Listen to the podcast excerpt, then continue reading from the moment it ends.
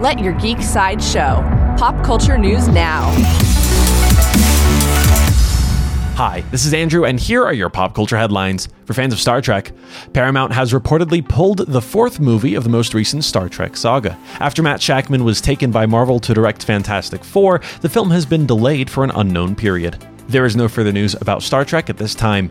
Coming soon from AMC, AMC has renewed Interview with the Vampire for a second season. This news comes even before the premiere of the first season. Interview with the Vampire premieres on AMC and AMC Plus today. New from Adult Swim. A new episode of Rick and Morty premieres today. This episode, titled Final DeSmithation, shows Jerry going on an adventure with Rick. The fifth episode of season 6 of Rick and Morty is on Adult Swim now. For fans of Game of Thrones, a new episode of House of the Dragon premieres today. This episode, titled Driftmark, promises treason, a struggle for power, and a queen fighting to be feared.